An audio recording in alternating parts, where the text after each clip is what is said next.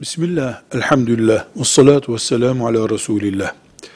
Bir Müslüman, Ramazan-ı Şerif günü oruçlu iken uyusa ve uyu, uykusunda rüyalansa, yani cinsel ilişkiye girdiğini uykusunda, rüyasında görse, daha sonra da uyandığında, çamaşırında rüyalanma sonucu menisinin boşaldığını görse, bu Müslümanın orucuna bir şey olmaz.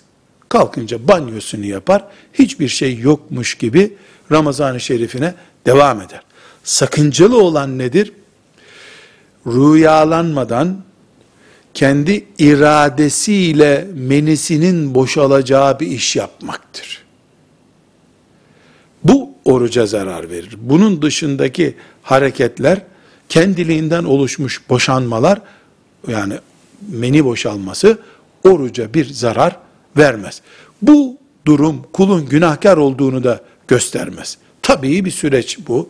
allah Teala'nın iradesiyle yani kulu yarattığı şekille oluşmuş bir şeydir bu.